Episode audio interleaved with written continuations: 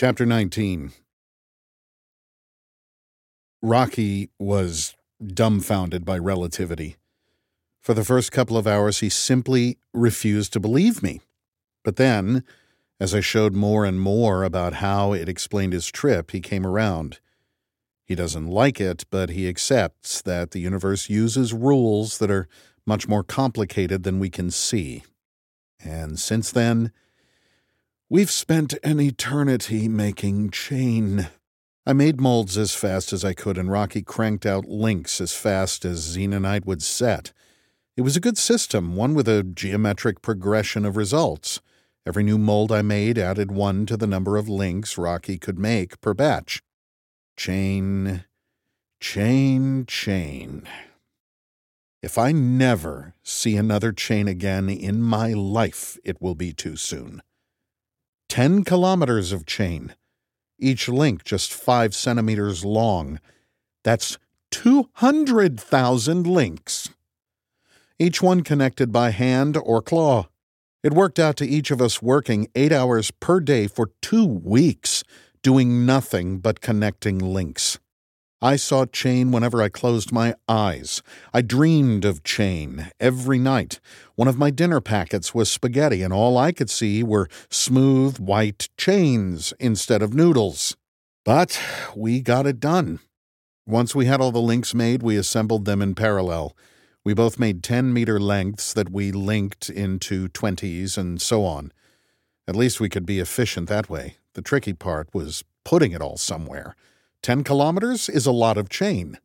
The lab ended up being sort of a holding area, and even then it just wasn't big enough.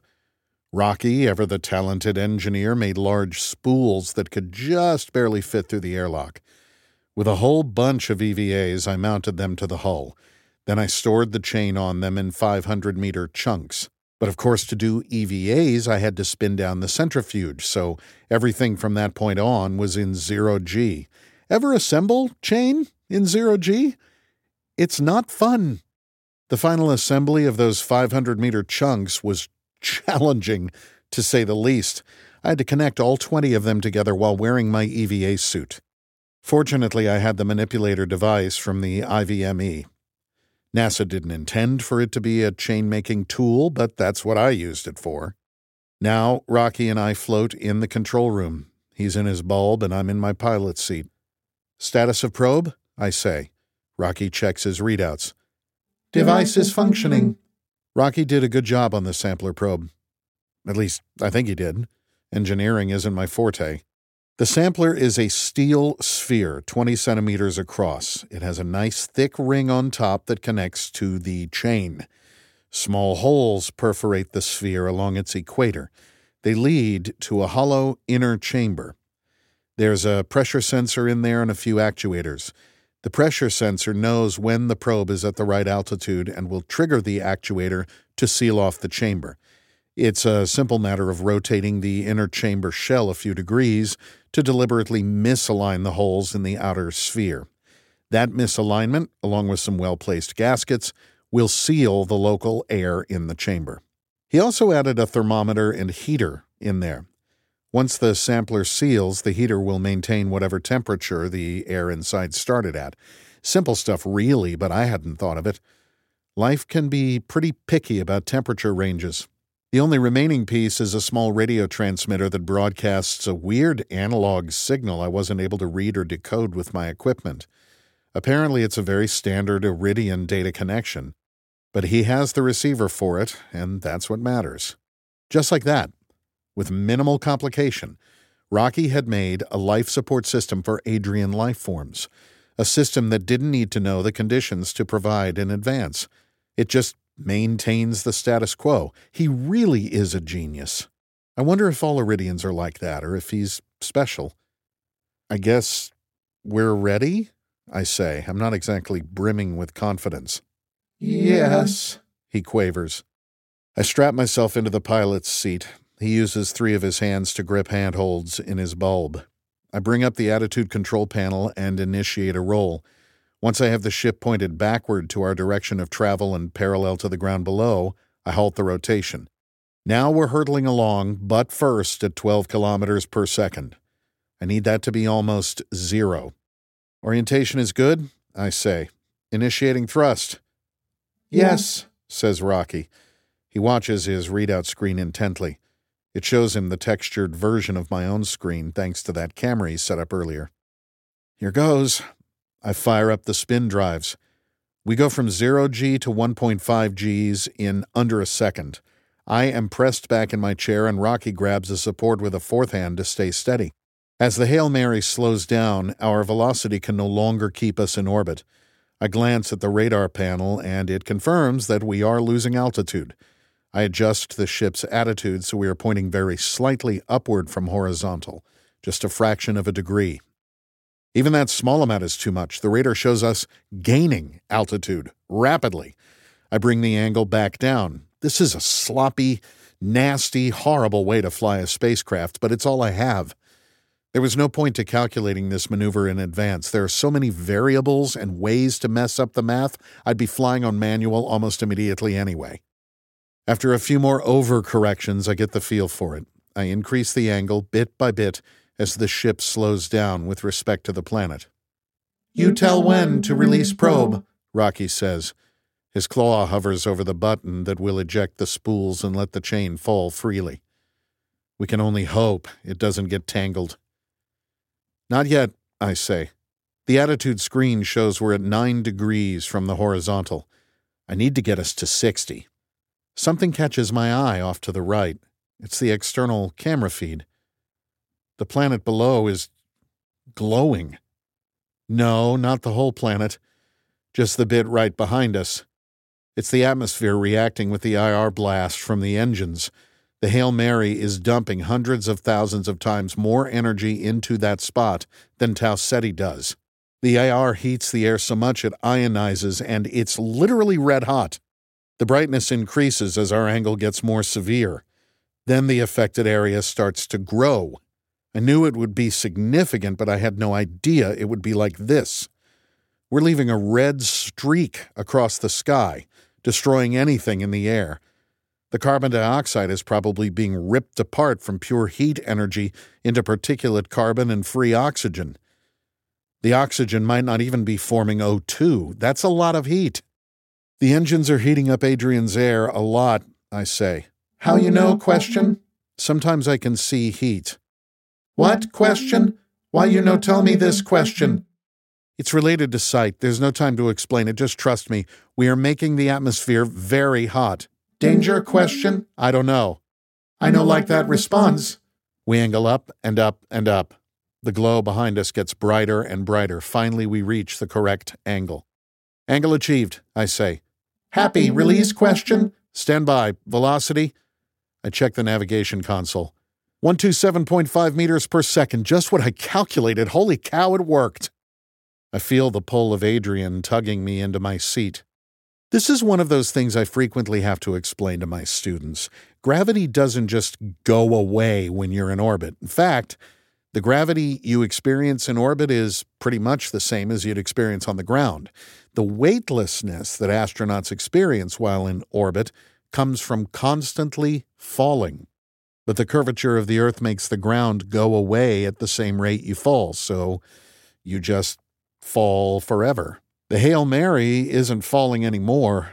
The engines hold us up in the sky, and our tilt makes us scooch forward at 127 meters per second, about 285 miles per hour.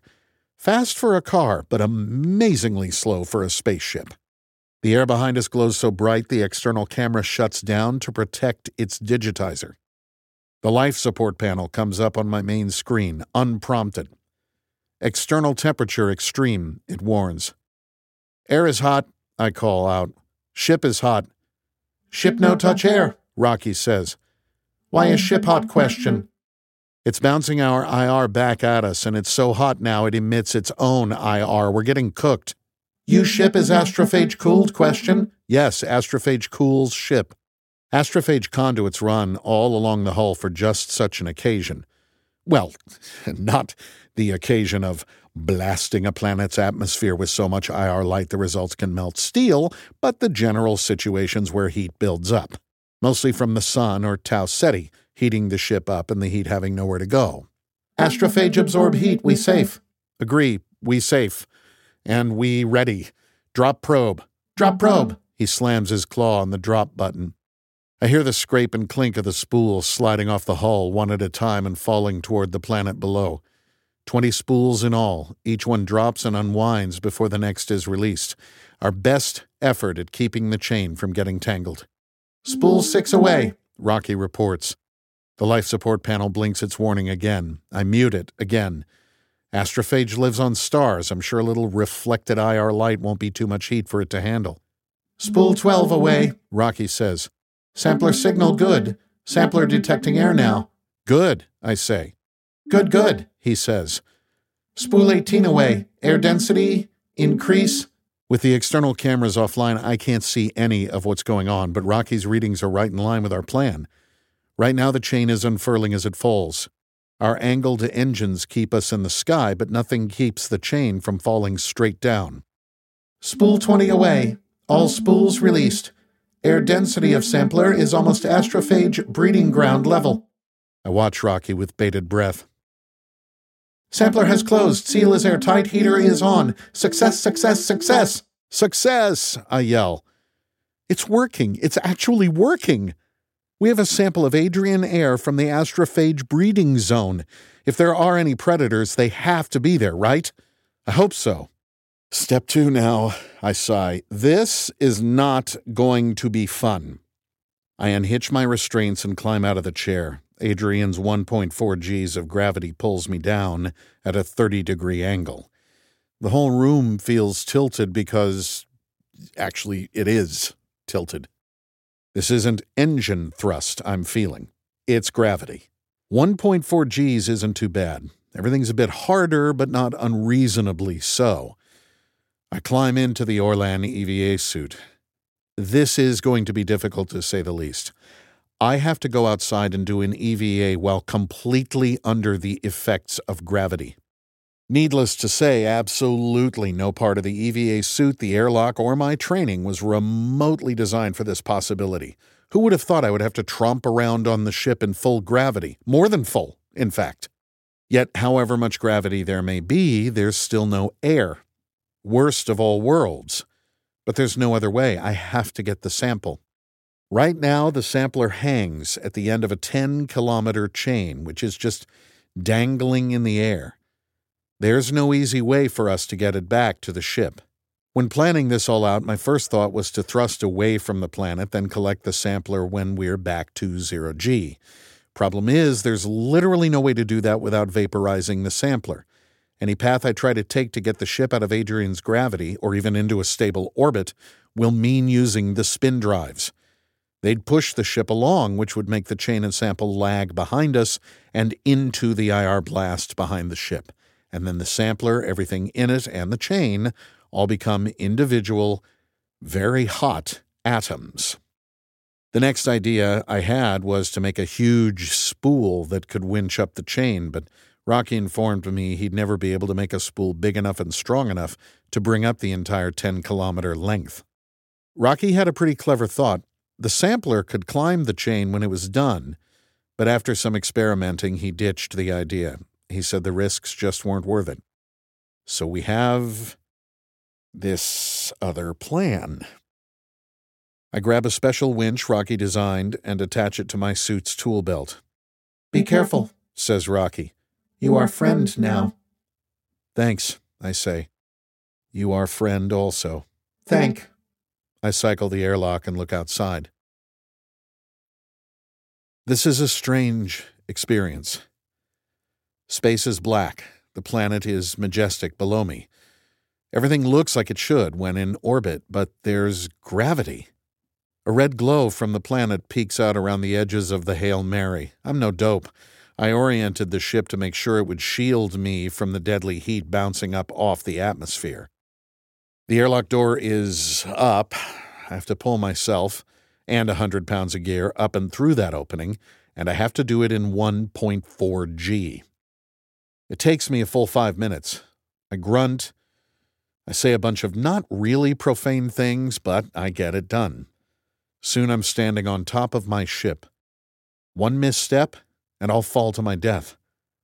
I wouldn't have to wait long for it either. As soon as I fell below the ship, the engines would punch my ticket. I attach a tether to the handrail at my feet.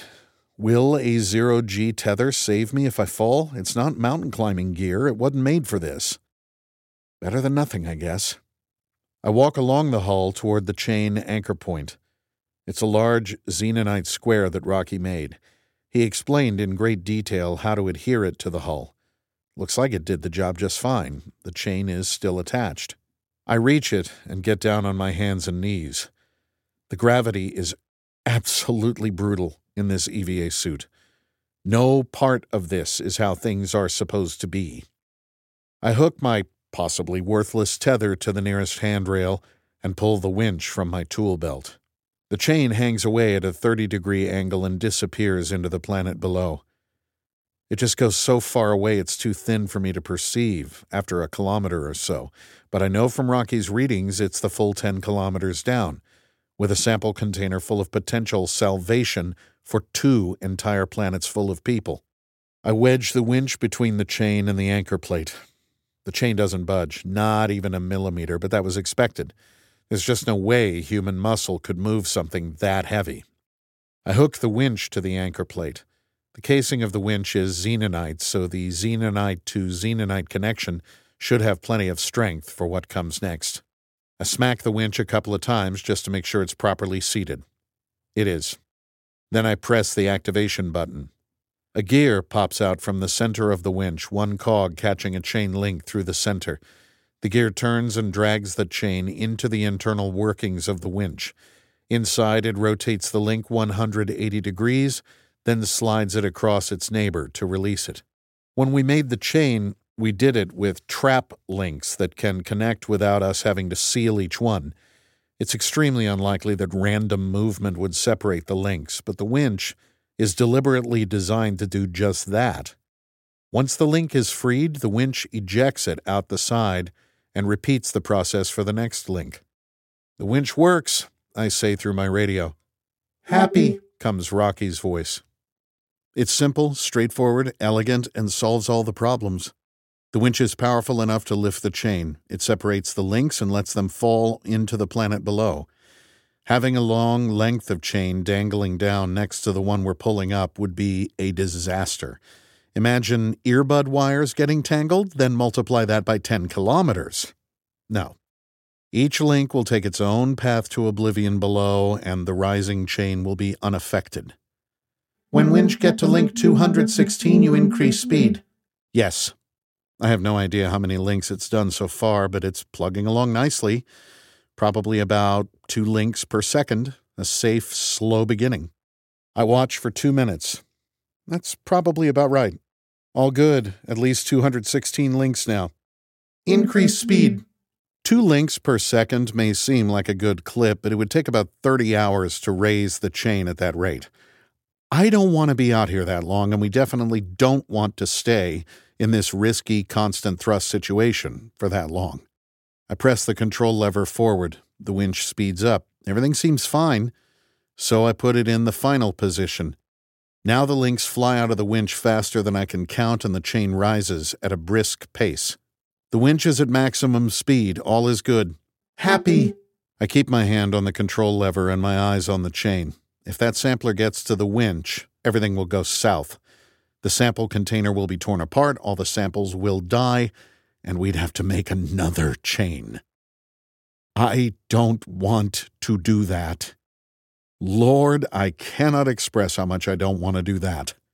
I squint into the distance, ever vigilant. Boredom is a real problem here. I know it will take quite a while to pull up this whole chain, but I have to be ready for the sampler. Sample device radio signal strong, Rocky says. Getting closer. Be ready. I'm ready. Be very ready. I am very ready. Be calm. Am calm. You be calm. No, you be calm. Wait, I see the sampler. The end of the chain with the sampler attached rushes up toward me from the planet below. I grab the control lever and slow the winch.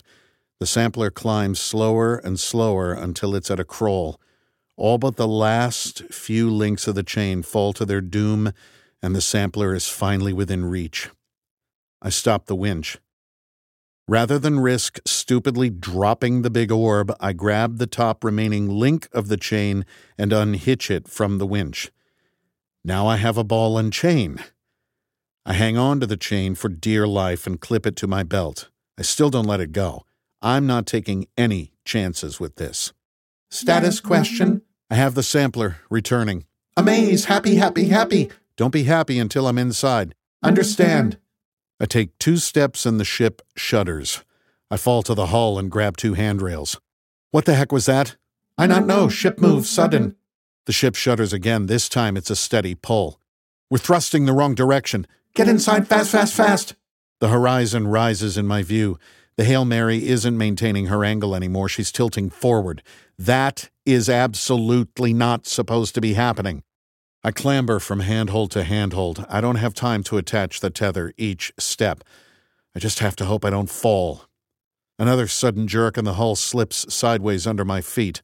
I fall on my back, but I keep my death grip on the sampler chain. What is going on? No time to think. I have to get inside before the ship capsizes and kills me. I cling to the handholds for dear life and crawl to the airlock. Thank God it's still facing more or less up. I hold the sampler to my chest and fall inside. I land head first. Good for me, the Orlan helmet is so sturdy. I squirm to my feet as best I can in the clunky spacesuit. I reach up, grab the outer hatch, and slam it closed. I cycle the airlock and get out of the suit as fast as I can. I'll leave the sampler in the airlock for now. I need to know what the heck is wrong with this ship. I half climb, half fall into the control room. Rocky is in his bulb. Screens flash many colors he yells over the din. He points his camera here and there, watching the feed on his textured screen. A metallic groan screams from somewhere down below. Something is bending and doesn't want to. I think it's the hull. I get in the control seat. No time to strap in. Where's that noise coming from? All around, he says. But loudest at starboard dormitory wall segment, it bending inward. Something's tearing the ship apart. Gotta be the gravity. Agree but that bothers me in the back of my mind. This ship was made for acceleration. It endured four years at 1.5 Gs. Surely it can handle this similar force. Something doesn't add up. Rocky grabs several of his handholds for support. We have sampler. We leave now. Yeah, let's get out of here. I throw the spin drive controls to full. The ship can pull up to 2G when push comes to shove, and I think push has definitely come to shove. The ship lurches forward. This is not a graceful, well executed burn. This is nothing short of panicked flight. The efficient way to leave a gravity well is laterally, to take advantage of the Oberth effect. I try to keep us more or less level to the ground below. I'm not trying to get away from Adrian. I just want to get into a stable orbit that doesn't need engines to maintain. I need velocity, not distance. I need to keep the drives at full power for 10 minutes. That should get us the 12 kilometers per second we need to stay in orbit. I just need to point a little above the horizon and thrust. At least, that's what I want, but it's not happening. The ship keeps yawing forward and drifting laterally. What is going on? Something wrong, I say. She's fighting me. Rocky has no trouble hanging on. He has many multiples of my strength. Engine damage question? Much heat from Adrian. Maybe. I check the nav console. We're gaining velocity. That's something at least. Hull bending in big room below dormitory, Rocky says. What? There's no room below. Oh. He can sense the whole ship with his echolocation, not just the habitable area. So when he says big room below the dormitory, he means the fuel tanks. Oh, dear. Turn off engines question? We're going too slow. We'll fall into the atmosphere. Understand. Hope. Hope. Yes. Hope. That's all we have at this point. Hope that the ship doesn't wreck itself before we get into a stable orbit. The next several minutes are the tensest of my life, and if I may say so, I've had some pretty tense moments these past few weeks. The hull continues to make horrible noises, but we're not dead, so I guess it didn't breach. Finally, after what seems like a whole lot more than 10 minutes, our velocity is enough to stay in orbit. Velocity good. Stopping engines. I slide the spin drive power sliders to zero. I let my head fall back to the headrest in relief. Now we can take our time and figure out what went wrong. No need to use the engines to. Wait. My head fell back into the headrest.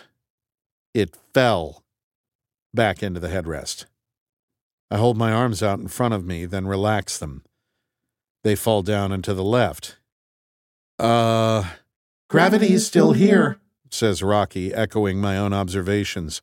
I check the nav console. Our velocity is good.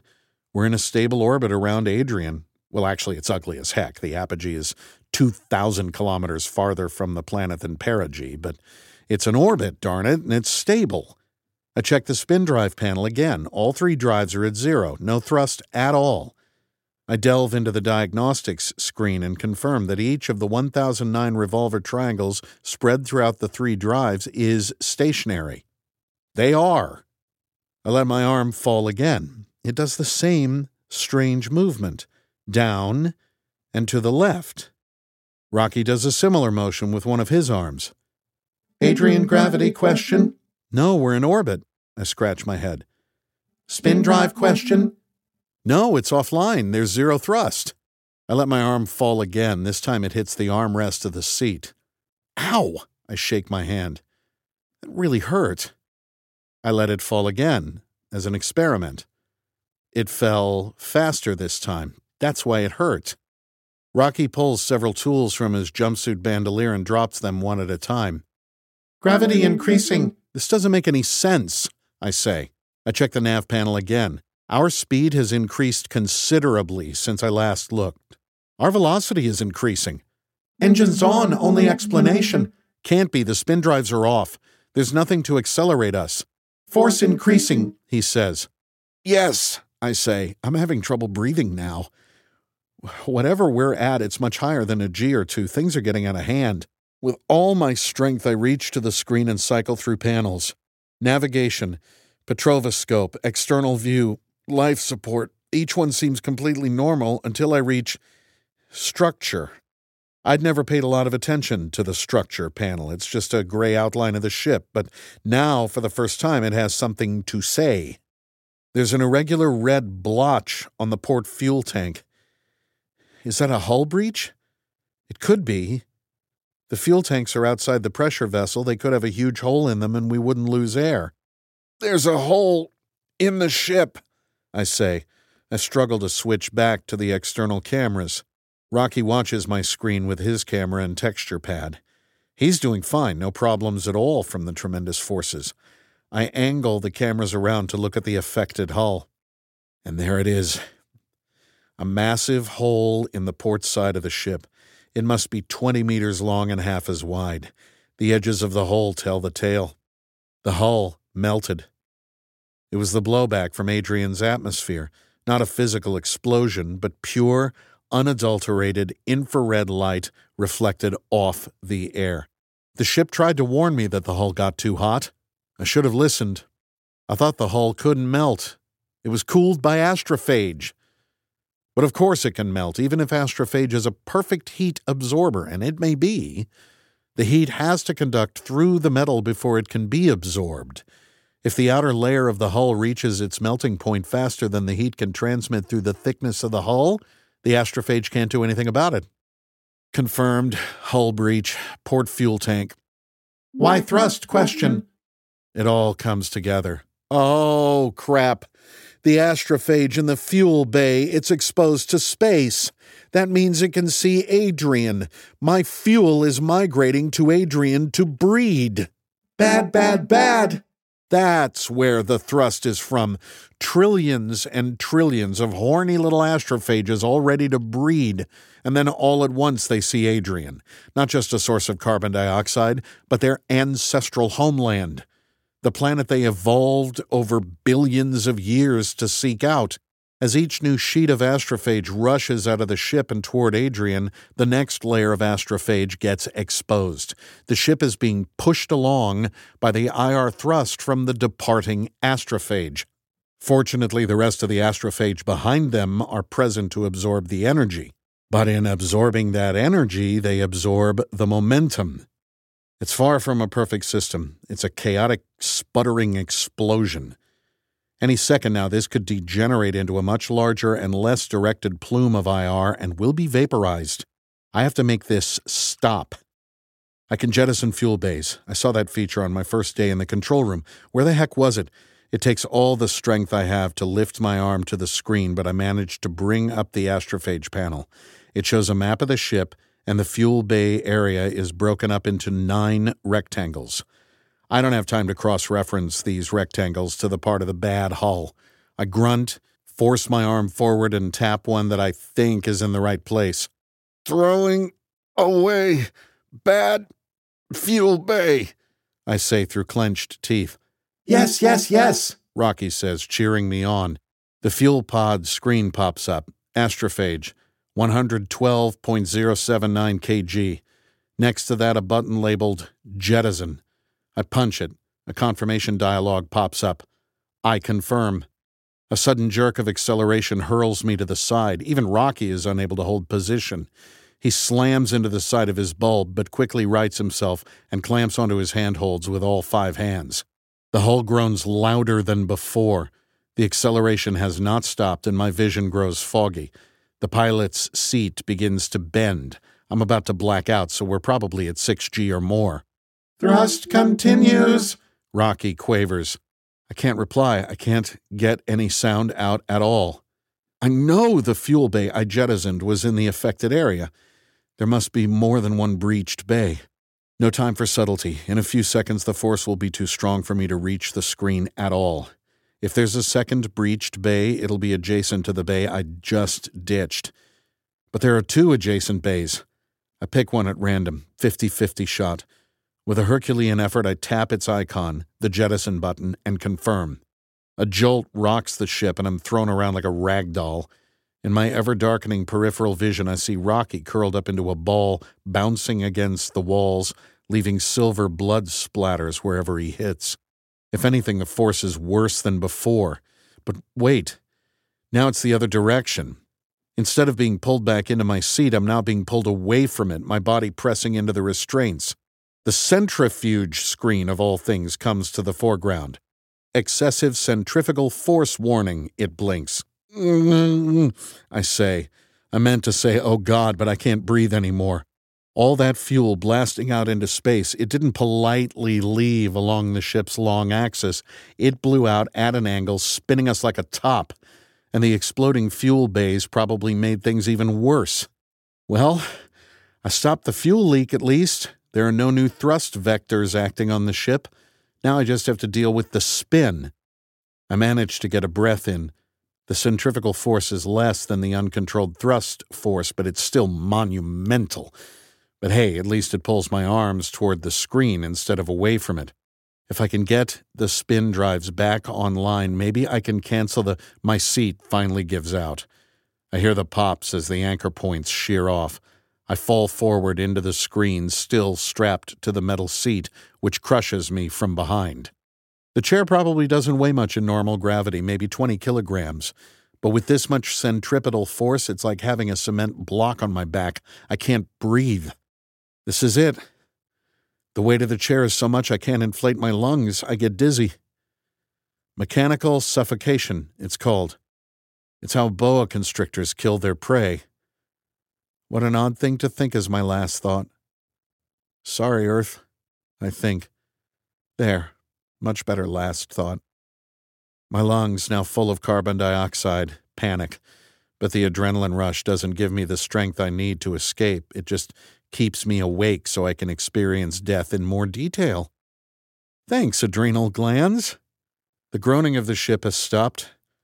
I guess anything that was going to break has broken, and all that's left is stuff that can handle the stress. My eyes water, they sting. Why? Am I crying? I have personally failed my entire species, and they're all going to die because of it. It's a good reason to cry, but this isn't emotional, it's pain. My nose hurts too. And not from physical pressure or anything, something burns at my nasal passages from the inside. Something probably broke open in the lab. Some nasty chemical. Just as well I can't breathe. I probably wouldn't like the smell. Then, out of nowhere, I can breathe again. I don't know how or why, but I gasp and wheeze in my newfound freedom. I immediately fall into a violent coughing fit. Ammonia. Ammonia everywhere. It's overpowering. My lungs scream and my eyes water over. Then there's a new smell fire. I roll around to see Rocky hovering over me. Not in his compartment, he's in the control room. He has slashed my restraints and pulled the chair free. He shoves it to the side. He stands over me, wobbling.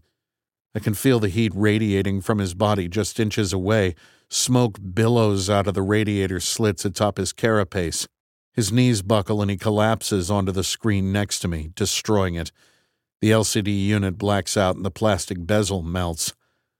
I see a trail of smoke leading up the tunnel to the lab and beyond. Rocky, what have you done? The crazy bastard must have used the large airlock in the dormitory. He came into my partition to save me, and he'll die because of it. He shivers and folds his legs under himself. Save Earth. Save Erid. He quavers. Then he slumps down. Rocky? I grab his carapace without thinking. It's like putting my hands on a burner. I jerk away. Rocky, no! But he is motionless.